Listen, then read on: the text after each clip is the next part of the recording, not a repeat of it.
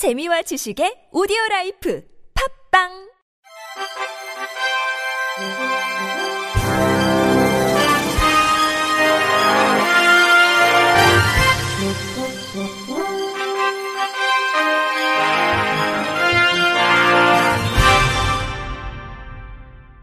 청취자 여러분 안녕하십니까? 1월 25일 월요일 KBIC 뉴스입니다.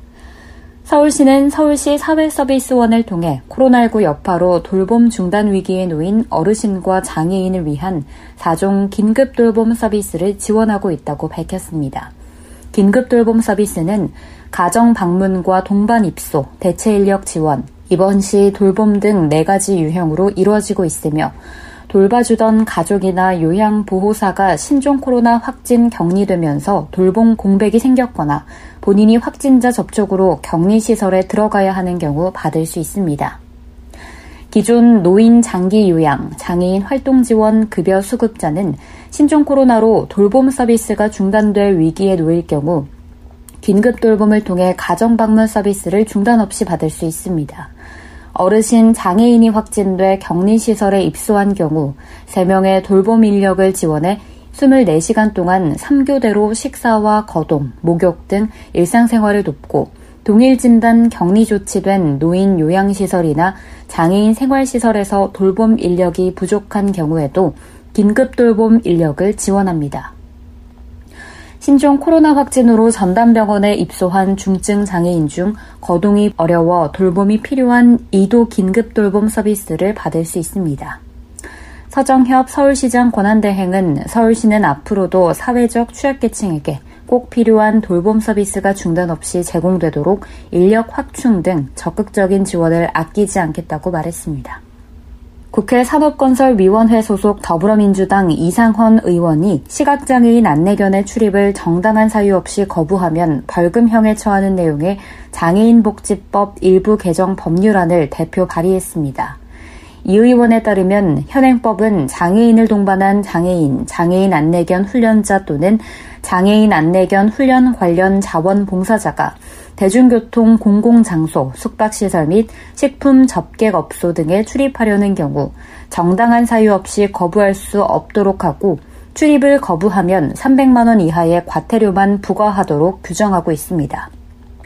이 의원은 이번 개정안은 시각장애인 안내견을 정당한 사유 없이 거부할 경우 현행법상 과태료 처분이 아닌 벌금형으로 처벌 수위를 상향하는 내용을 담고 있다며 장애인 안내견의 권리를 법으로 보장하고 이를 대중에게 널리 알리기 위해 개정안을 발의하게 됐다고 전했습니다. 문화재청 경복궁 관리소가 청각장애인들을 위한 수어 해설 영상과 홍보물을 제작했습니다.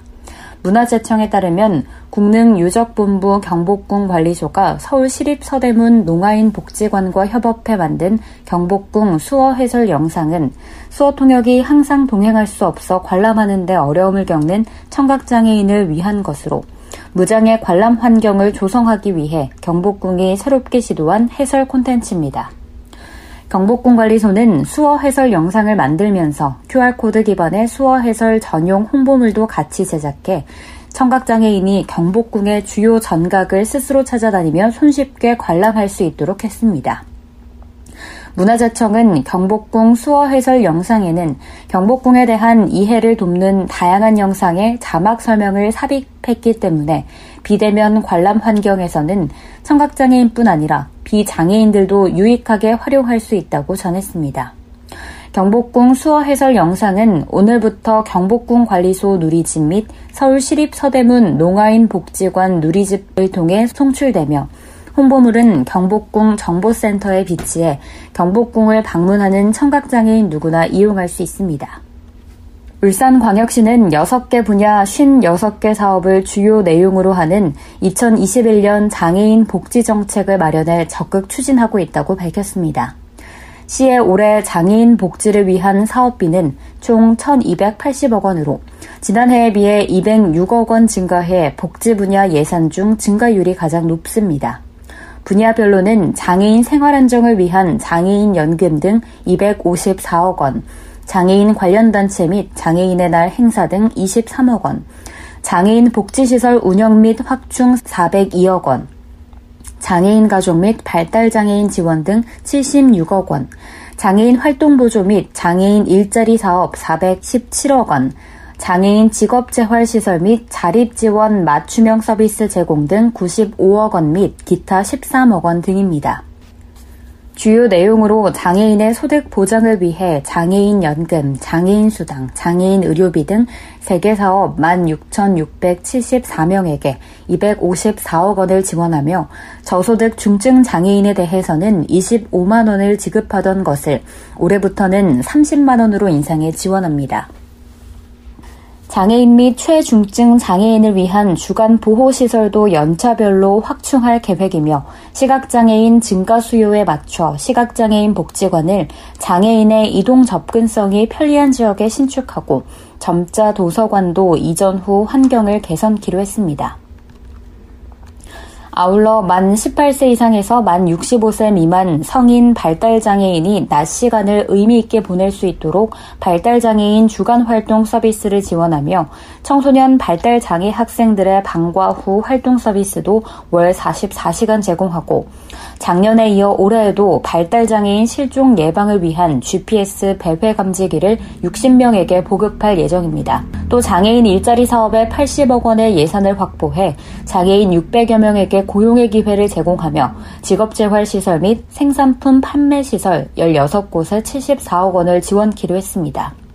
박용락 복지 여성국장은 앞으로도 장애인의 자립자활을 통한 사회 참여를 확대해 소통하며 행복한 삶의 질 향상에 보탬이 될 수 있도록 다양한 시책을 적극 발굴해 나갈 것이라고 말했습니다.